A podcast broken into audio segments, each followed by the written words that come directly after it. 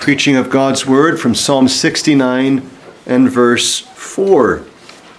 This psalm is noted in its reading, though a psalm that describes certainly things that David faced, yet they are things that were most fully realized in the life and ministry of the Lord Jesus Christ. And so you'll notice just a number of things from this psalm. For instance, in verse 21, it says, They gave me also gall for my meat, and in my thirst they gave me vinegar to drink.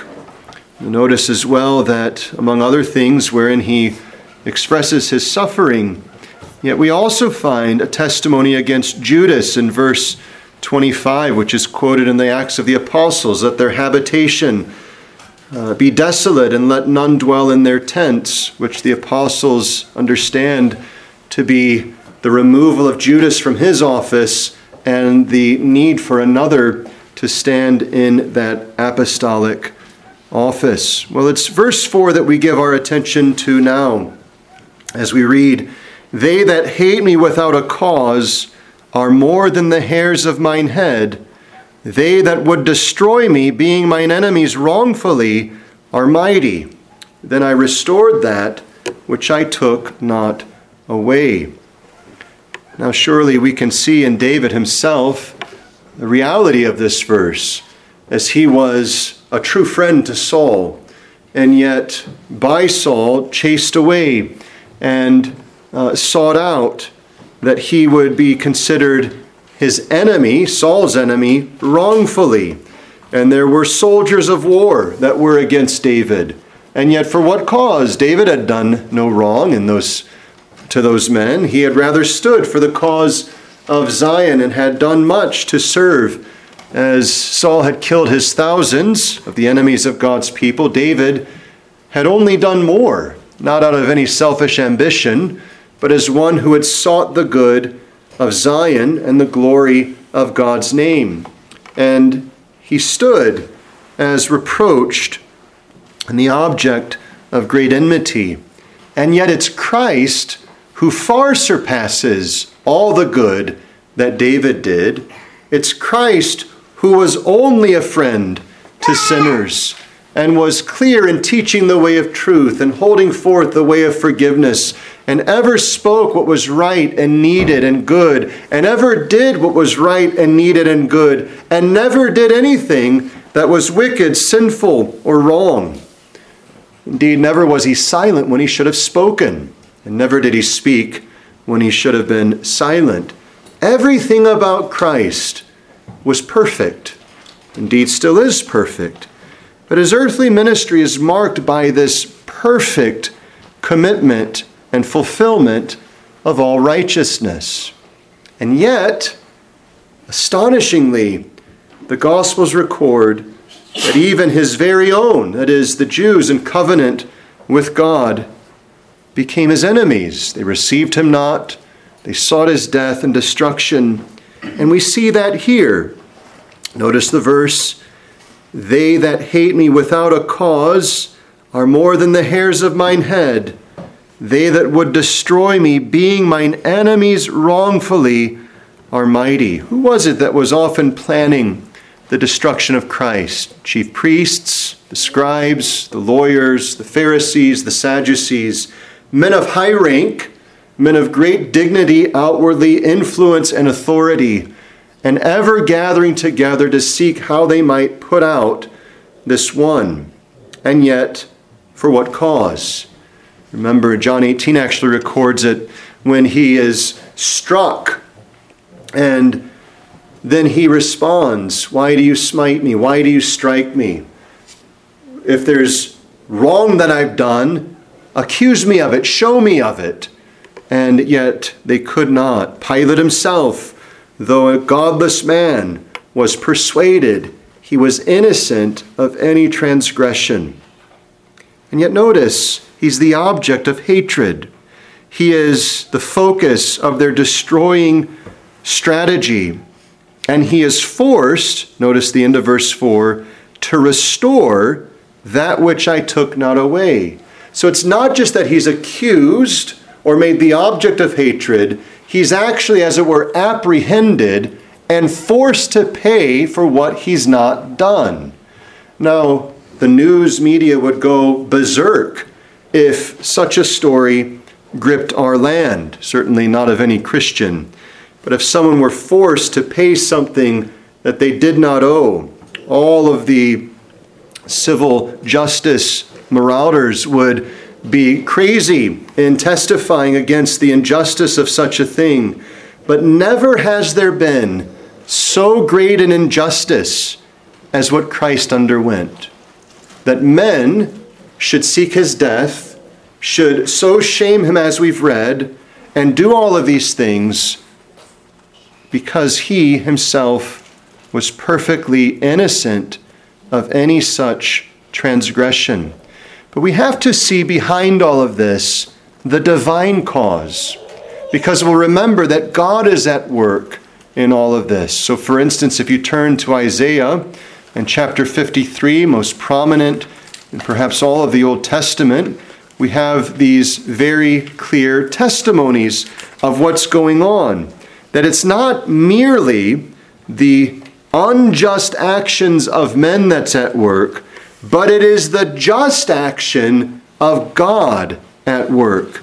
And so you'll notice in verse 6 it is that the end the Lord hath laid on him the iniquity of us all. Here is the grounding of what he suffers. And so you read, for instance, Psalm 69, you say, wait, he's confessing sin. Jesus Christ didn't have sin, but he did. Not personal sins he committed, but the sins of his people imputed unto him, on which now, uh, on him which now weigh heavily. And he feels the weight though personally innocent, God has placed and made him to be sin for us, though he knew no sin. And what comes from that? Well, it is, as noted, verse 10 it pleased the Lord to bruise him. Notice this statement He, God, Jehovah, hath put him to grief. And so it is in Zechariah, for instance, that it is that God says, Awake, O sword, against the man that is my fellow. The instrument of vengeance and justice is to come crashing down and executing the fierce wrath of God against Christ. And so, what's going on here is through the wicked hands of men, through the wondrous and unsearchable providence of God, God is at work executing justice against his Son. Not that his son had done anything. But, brethren, notice this expression He restored that which he took not away. He was making payment for something he hadn't stolen. He was there making reparations for something he had not been guilty in the least regarding. All of this is telling us of the glorious arrangement of God by grace to make Christ the substitute to pay back what we had taken, to make justice satisfied, which we had upended. And so here is Christ who is before us restoring what we had taken away. So consider three things as we take this up. Firstly, the need of restoration.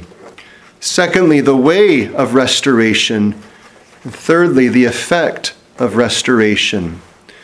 Take this up with particular viewing of Christ as crucified, as today we have the privilege of the Lord's Supper. And we remember that Christ says, This is my body which is broken for you.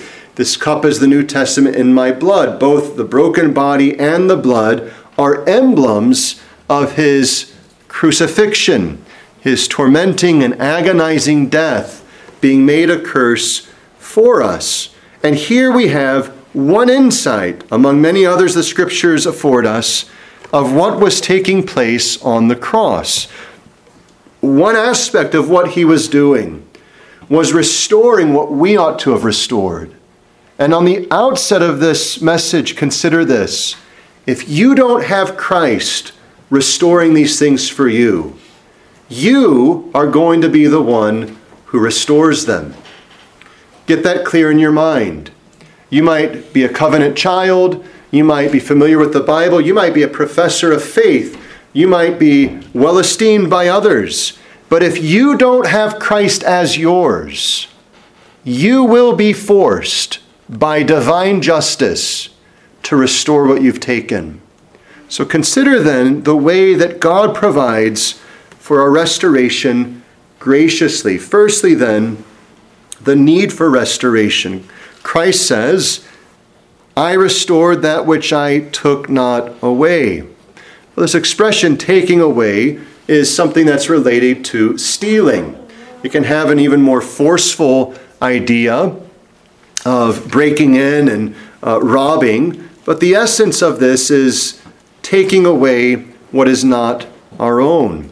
And what an emblem and expression this is of sin. Every sin, your sin, is an not giving to God the honor that is due unto his name and a taking of that honor from him. Do you realize this? When you sin, you in effect set yourself up as the one worthy to set the rules, worthy to receive honor of men, worthy to be the object of praise, glory, and adoration. And what you effectively do when you sin is you make yourself a living idol.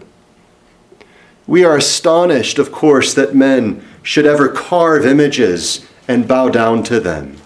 We are at times struck with almost a seeming amusement, were it not so profane, as the prophets indicate, that men should gather wood with which they cook their meals and with which they warm and heat their houses and so on, and yet from that wood fashion images before which they bow. And yet think of this for a moment. When you sin, you look as it were yourself in the mirror and say, I am worthy and more worthy than God. That's what your sins do. In your sins, you're saying to God, not you, but me. You're not the one who deserves instant obedience, absolute faith, complete love, and entire devotion. I am. Because every time you sin, effectively you're saying this to God's law. Yes, I know that you say, don't do this, but I'm going to do it. I know that you say I should do that, but I'm not going to. Now we have our reasons, which seem to us rather forceful and wise and insightful. We say, well, if I did that, that would make me uncomfortable. If I didn't do that, well, I'd lose out. See, we have our justifications, but think of that for a moment. Even those justifications are adding idolatry unto idolatry because we're saying effectively this I'm not going to do what you say because I don't want to. I'm going to do what you say I shouldn't because I want to. We teach our children it's insufficient to say simply to a question, Why did you do that? to say, Because. There needs to be further explanation. And yet, think of the absurdity of every single one of your sins. When it comes down to it, and all of the ridiculous excuses we parade and comfort ourselves in, in the end, it comes down to this as our excuse because I wanted it. That's it. Fundamentally, it's because I wanted it. Now, someone could say, well, if I had done what God had said, I would have suffered immeasurably. Well, you may have suffered. I dare say it wasn't, wouldn't be immeasurable. But in the end, what you're saying is, I would rather not suffer. That's what I don't want, than to do what God wants. I would rather set myself up as the one to whom honor is due than to God. And when we go about and do something that is contrary to God's law, we have all of our reasons. Well, this person provoked me, and this circumstance was difficult, and I was rather inclined to do that. And I had my hope that in doing this, well, in the end, it would promote good. All of that reasoning is doing precisely what Adam and Eve did in the garden. They saw that what was forbidden was good, would make them wise, was beautiful, and so on. And so instead of submitting to God, they took their own counsel and gave themselves to the voice of their own reasoning. When God would reprove the sin of mankind in Genesis. Remember in Genesis 6, every imagination of the heart, think of that, the counsel, the deliberations, the thoughts of man's heart is only sinful. It's ever festering this counsel of do what is right in your own sight. Well, what is that? It is to take the honor that is due to God and to put it square upon your own thoughts, your own heart. This is why the counsel of even children's entertainment is utter, utterly idolatrous when it's saying, do what you want, follow your own desire, listen to your heart, go your own path, do your own thing, make a name for yourself. All of these things which people can put out in positive spins and talk and sell out conferences and sell books and make all this money is fundamentally catering to the idolatrous prerogatives of man's wickedness. I am worthy to do what I want to do. And they fail to see that that is essentially taking the honor that is due unto God and bringing it unto themselves. Well, do you see that your sins are that way? Every single time you sin, you in effect say to God, You're not worthy, but I am. You're not worthy, but I am. You're not going to get that, but I'm going to get it. You're not going to receive that, but I'm going to receive it. This is why, of course, that the punishment of sin is, in our estimation, when our minds are unenlightened, seems overly severe. Because we say, really? Sin, sinful speech, sinful thoughts, sinful desires, even sinful actions, you're saying that that warrants an eternity of torment in hell forever? See, the world doesn't have any place for that kind of thought. And unfortunately, even some professed Christians have capitulated on this divinely inspired truth. And the reason is because they have failed to see the enormity of sin. They have failed to see how vile sin is. When unconverted, the only things that stand out to us are those things that embarrass us. Which, by the way, is one more confirmation that our fundamental concern is ourselves.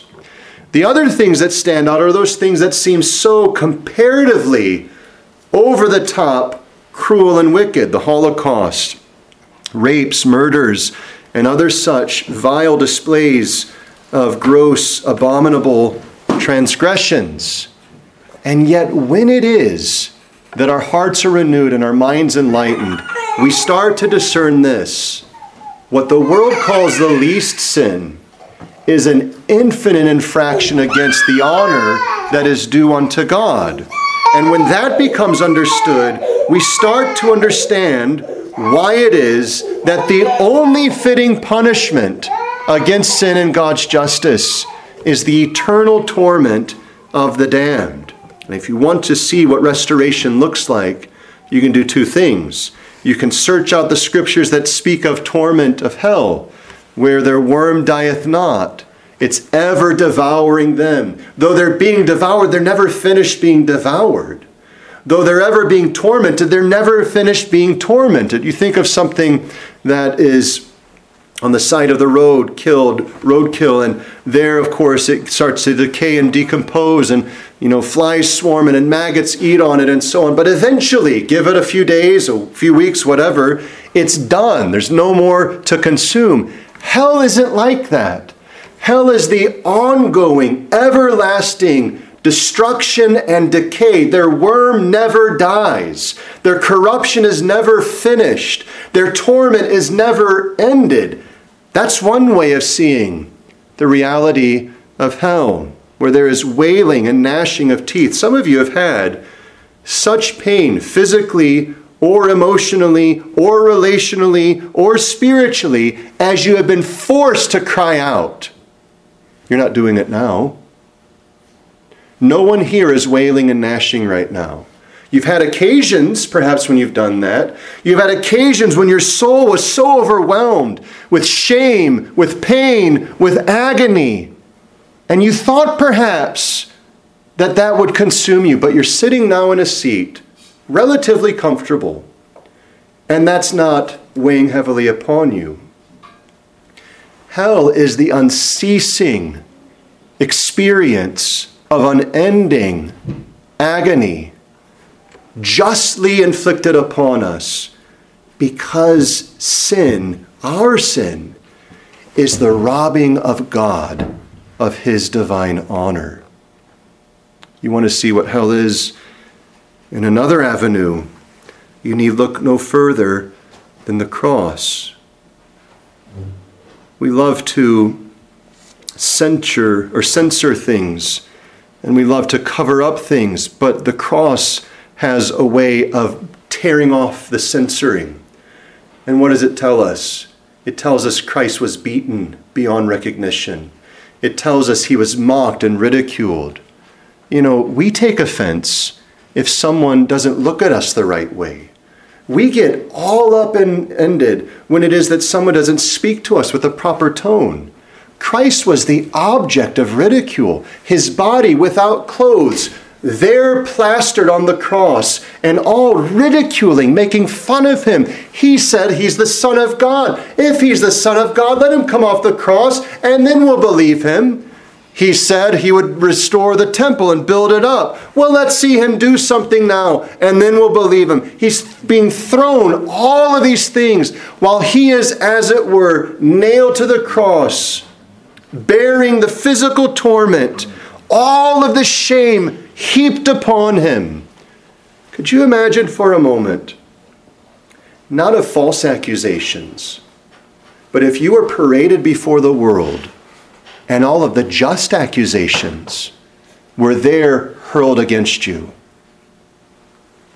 Every sinful, vain, wicked thought, every word of such petty concern about yourself, every action and maneuvering and attempt to vindicate yourself was displayed, and all of the circumstances to show to the world this your fundamental love is your vain self. And the world says, What a fool! What an utter and complete, absolute fool that they would serve themselves with such vehement desire instead of giving God glory. That's what will happen, by the way, on the last day for every single person who failed to look to Jesus Christ. Well, Christ now is on the cross, experiencing that shame. And yet, brethren, realize this none of the shame was because of something he had done all of this restoring, all of this paying off of what needed to be restored, all of this displaying what was right and good by the way of justice being answered. This is what's taking place as Christ pays back, restores what he took not away. It is paying off what others had stolen divine laws broken, divine goodness despised, divine right dishonored. Here is the need in the presence of a holy God. Do you know one thing that will not be heard on the last day from you, from anyone? That's unfair. Oh, how it's easily out of our mouths today, isn't it? It's so quick to come, well, hell's not fair well, the pain I'm feeling is not fair. It's not fair. That's not fair. It's not fair. And fundamentally, really, what we're saying is that doesn't line up with what I think is right. And yet, brethren, on the last day, everyone's orientation will switch to see the only concern we ought to have had is what is God's right? Not mine, but God's. And on that last day, it will be seen most clearly that he was worthy of nothing but constant worship, constant honor, constant praise, constant love. Well, here's the need It's sin that God's justice has executed against. Well, notice, secondly, the way of restoration. It's what he took not away, but he says, I restored that which I took not away. All of our taking from God, all of our idolizing of ourselves, all of our in the moment seeming wise and you know uh, complex and you know uh, very wise reasonings, all of a sudden it's disclosed for what it is: utter abhorrent self foolishness and wickedness. And Christ says, I didn't take it away. What did I do? What is it that Christ did in his life, in his ministry? He ever gave his Father glory. He ever loved his neighbor. He ever taught the truth. He ever spoke the truth. He ever lived the truth. He ever loved the truth. All that he ever did was utterly, completely, and fully conformed to the law of God. There are relative ways we can say, you know, I'm walking in God's law. And yet, what Christian is there who says, at my best, I'm fully in conformity to God's law? Not one of us. Not one of us in this life will ever get to the point, or at least we shouldn't get to the point, of saying, you know what, when I see what I'm doing, I now have arrived. I now have fulfilled all that God's law requires. And yet, Jesus Christ never did anything but perfectly fulfill the law of God. And yet, He now is the one restoring what we have taken away. This expression is directing us to the fact that He has made the substitute for His people. We read earlier from Isaiah 53, and you can see this point throughout, where it is in verse 5 He was wounded for our transgressions, He was bruised for our iniquities. The chastisement of our peace was upon Him, and with His stripes we are healed. Notice especially those first two clauses. He was wounded. For what? For our iniquities, our transgressions. He was bruised for what? For our iniquities. What's true of him and what's true of us? He's the one wounded. He's the one bruised. He's the one restoring. What's true of us? There are transgressions, there are iniquities. The way of restoration, if ever we should enjoy that restoration, is by Christ crucified as our substitute. There's no other way.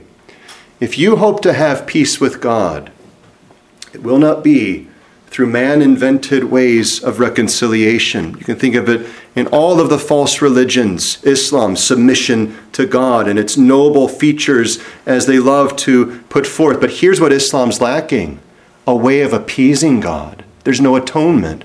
Roman Catholicism, with its false sacraments, confirmation, and all of the other uh, five additional sacraments, are man devised false ways of seeking to satisfy God. And yet, set that aside. In our hearts are unnumbered desires and attempts to seek a way to make ourselves accepted with God.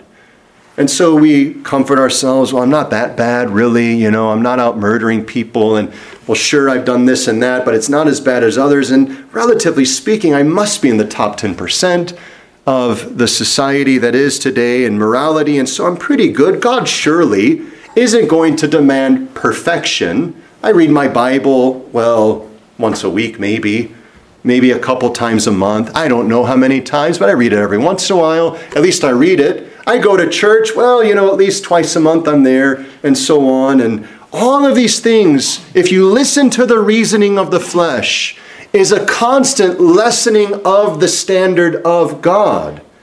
And it's bringing it again to the idolizing of self, saying, Surely I'm good enough.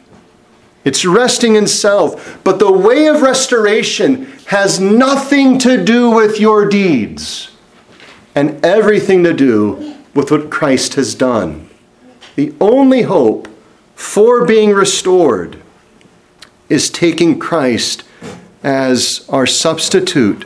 This is precisely what the fundamental and essential character of the gospel ministry is all about. Paul makes this quite plain in 2 Corinthians chapter 5 when he says that uh, God has given to us the ministry of reconciliation. And what is it? Well, improve yourself. You know, if you get better at time management, if you're a better student, if you're a better wife, a better mother, you'll be okay with God. That's not it. Well, be a churchgoer if you're there more, if you read your Bible. That's not it. Be a better spouse, be a better child, be a better pastor, be a better person, be a good mom, be a good dad. None of that is the way of restoring. And yet, latent in our heart is this thought if I improve, surely God will accept me. But that's not the message of the ministry of reconciliation. What is it? It's that God was in Christ reconciling the world unto himself, not imputing their trespasses unto them, and have committed unto us the word of reconciliation. Now then, we are ambassadors for Christ, as though God did beseech you by us. We pray you in Christ's stead, be ye reconciled to God. For he hath made him to be sin for us, who knew no sin, that we might be made the righteousness of God in Him. That's the way of restoration. It's not us restoring it. There's no way we can restore it. There's no possibility of us meeting what is required for it. If you want to restore what you've taken back, here is the guarantee from God's Word. The only way you're going to do that is with everlasting torment in hell. If you want the honor and so called dignity of yourself working it off, it's not purgatory. For however many thousands of years people think that such a false place will be, it is damnation without relief because your dishonor of God is an infinite evil that requires that punishment forever. But the way that God has settled upon, the way of reconciliation and restoration is by Christ stepping forward and saying, I am going to repay what I've not taken. I am going to undertake and willing to be made sin, though I did no sin, that my beloved people would be made the righteousness of God in me, so that now my name will be Jehovah Tsidkenu, the Lord our righteousness. And my righteousness will be given to them, and their sins will be given to me. That's what's going on. Christ personally honored God, ever worshiping Him, honoring, glorifying Him. He ever honored the law. It's astonishing to us that there are so called Christians who say, let's not worry about the law. Christ everywhere shows the laws to be honored. And why? Well, as none less than his apostle under the New Testament, informing Christians, says the law is good and holy and just. Its essence is testifying of what's good, holy, and just. And as we're called to be holy, the law tells us those standards of holiness. And yet it's Christ who perfectly honored the law. He personally did all of these things. What he said to John the Baptist, suffer it to be so now, because it is necessary for what? To fulfill righteousness. Could have been said every second and every breath and every moment of his earthly ministry. He was ever set upon righteousness. How could you quantify your zeal for God?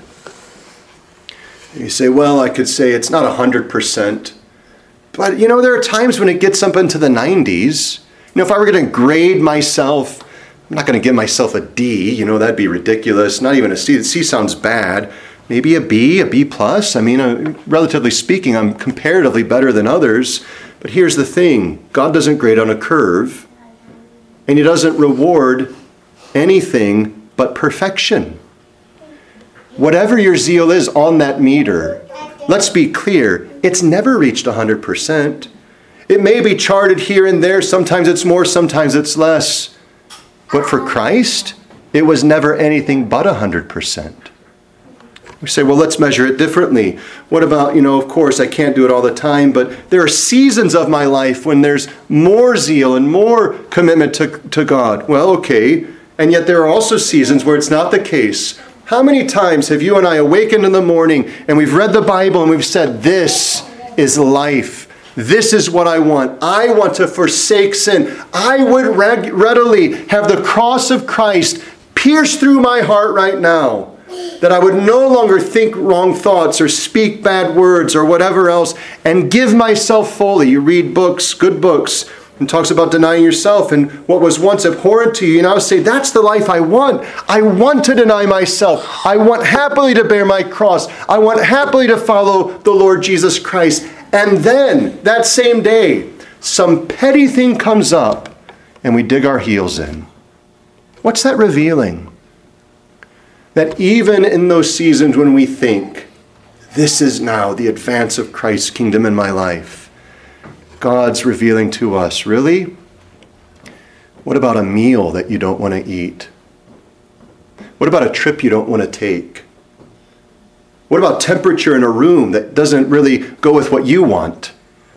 What about a schedule that your wife has or your husband has that you aren't particular about? What about a word spoken that isn't really up to what you desire? And all of a sudden, this issuing of the ooze of wickedness comes out, all saying, What? How dare they not satisfy me? And yet, brethren, think of this Christ always was exclusively focused on the glory of his Father and the good of his people. He never once complained. He never once came and said, You guys are bickering about this. You know, come on, look what I'm doing. You know, how is it that you're doing this when I'm doing these other things? But he humbled himself. When his disciples are bickering about who's going to be greatest, what does he do? He girds himself in the fashion of a servant and he washes their feet and he says, You know what I've done? I, the Son of Man, have served you. And he doesn't do it with his wagging finger and saying, Now get it together. But he says, Now go and do likewise. He himself is exemplifying again and again. The whole of his ministry is a grand example of this because it is a sincere pursuit of restoring for us what we have stolen. And more than that, it's fulfilling all righteousness, honoring the law. He also personally satisfied divine justice so that not only is he doing that which honors the law, and as it were, earning righteousness in his account, which he then gives to his people, but he also then undertakes to pay off what they had failed to do. And so it is, he's set forth as the object of divine vengeance and the sword of justice unsheathed by the scabbard of the Lord is thrust upon the neck and head of his own beloved Son. My God, my God, why hast thou forsaken me? That moment, with grand display, the sword of vengeance crushes down until it is that Christ says, It is finished. He bows the head and he gives up the ghost. What's he doing? Well, it's as is said elsewhere, He is the propitiation for our sins. He's making payment for our wickedness. This is the only way of joyous restoration. It's through Jesus Christ as our substitute. Well, lastly, what's the effect of this? Because notice this blessed testimony. He doesn't merely say, I was charged to restore or I was accused wrongly of taking something away and I was, you know, said my penalty should be that I would restore. He actually says, verse 4, then I restored. What's he saying? I paid it back. I didn't take it, I didn't do it, but I did restore it. What does this mean? Well, two things. One is he's saying that he answered justice. The justice that ought to have fallen upon his people, he took to himself and satisfied divine justice. And so at the cross, when he says, It is finished, the wrath of God is appeased for all those who trust in Christ. He is, as the scriptures say, our peace. Why is that so? Because he has satisfied not only the law of God, but the justice of God upon the cross. This is the good news that Jesus Christ suffered for our sins and made payment in atoning for them before the Lord on the cross. This means justice is answered. And so, as you and I think about, oh, look at all the ways I've robbed God this speech, that action, this thought, this desire, that pettiness, and a whole host of things in the closet that I don't even know are there. Look at all of that. When it is we look to Christ and we look again at that, it's all gone. It's not there anymore. Because Christ has taken it all and he's paid it back with perfection. What an utter ridiculous thought that there has to be anything extra done by ourselves, by others, to pay off our debt. Because when Christ says, I restored it, he's saying all that was required has been fully restored. All that was required by justice has been fully done, such that it is finished. There's nothing more to pay back. But the other thing that this brings to us when we start to discern the riches of this truth is it gives us peace, but only as we look to Christ. Only as we look upon Him as our Savior, receive Him as our substitute, rely upon Him fully as our salvation, as the restorer, as the one who indeed was made to be sin for us, who knew no sin that we might be made the righteousness of God in him. And it's those prepositional phrases so frequent in the New Testament where we find this great comfort in him. So many times Paul is putting that expression together in Christ, in Jesus, in Christ Jesus, in the Lord Jesus Christ, in him.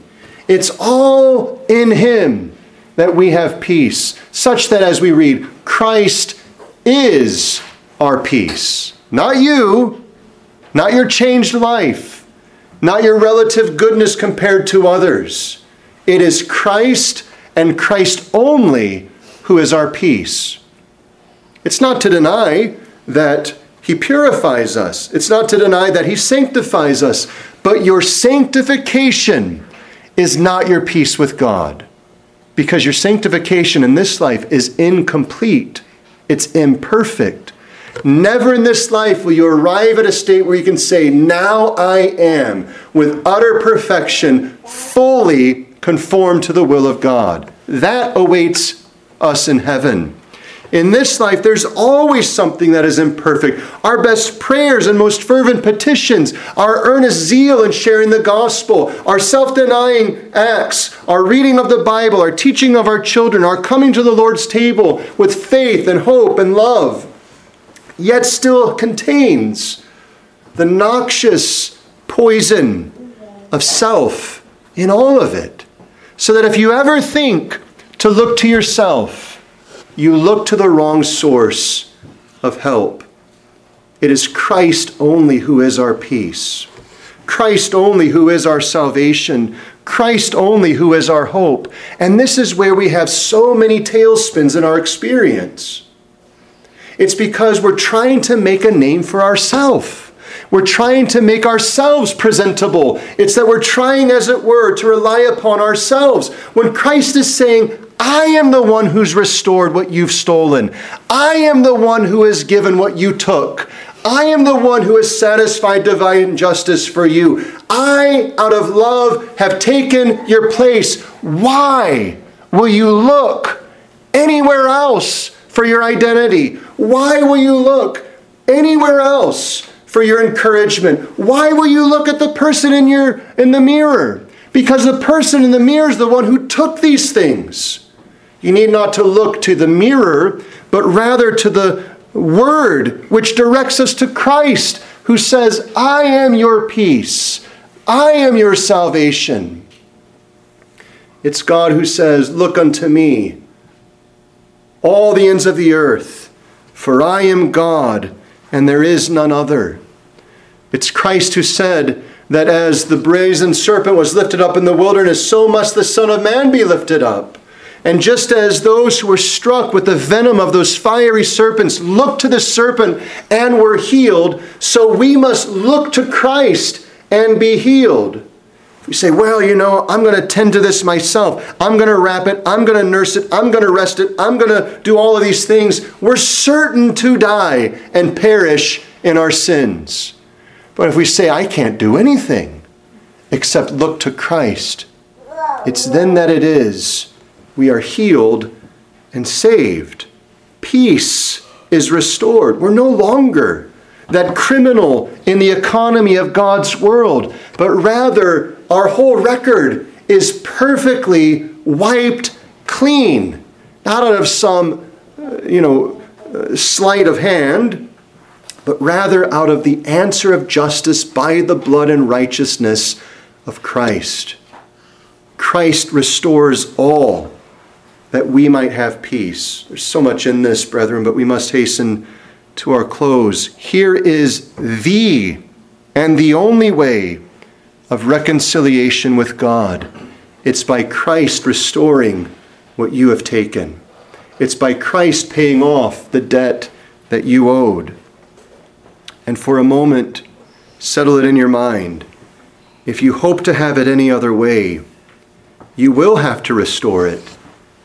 But the cost of restoring it personally for you is the unending torment of the agony of a justly deserved damnation in the hands of a just and holy God. Why? What foolishness! Oh, what fools it will be if anyone here, young men, teenagers, children, adults, if you think to carry on casually with Christ, certify this in your life right now. You will go to hell. Christ will have no casualness with him because he's either your life or he's nothing. He's either your whole hope or he's nothing.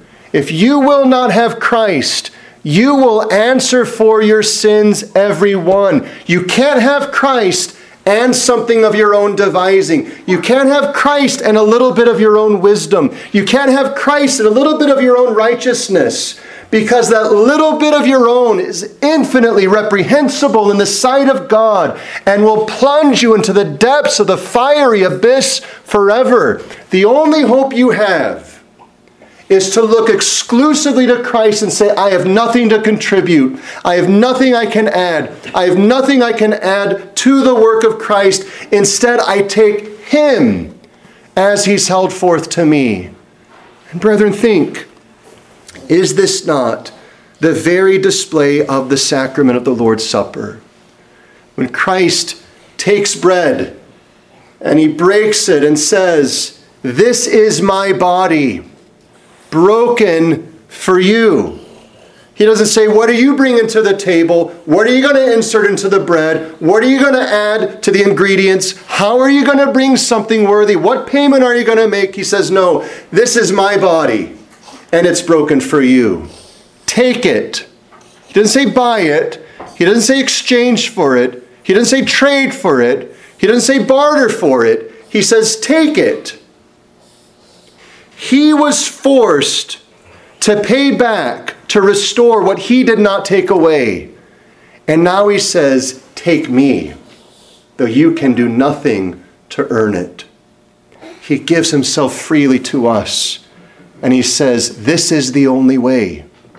This cup is the New Testament in my blood. It's my blood shed for the remission of sins. There's nothing you add. Don't you dare add anything to it because it's my blood only which cleanses. You take it, you drink it, and in drinking, you have faith that my blood cleanses you from all unrighteousness. This is the way of restoration with God, and it's all by Christ. Just stand with me for prayer.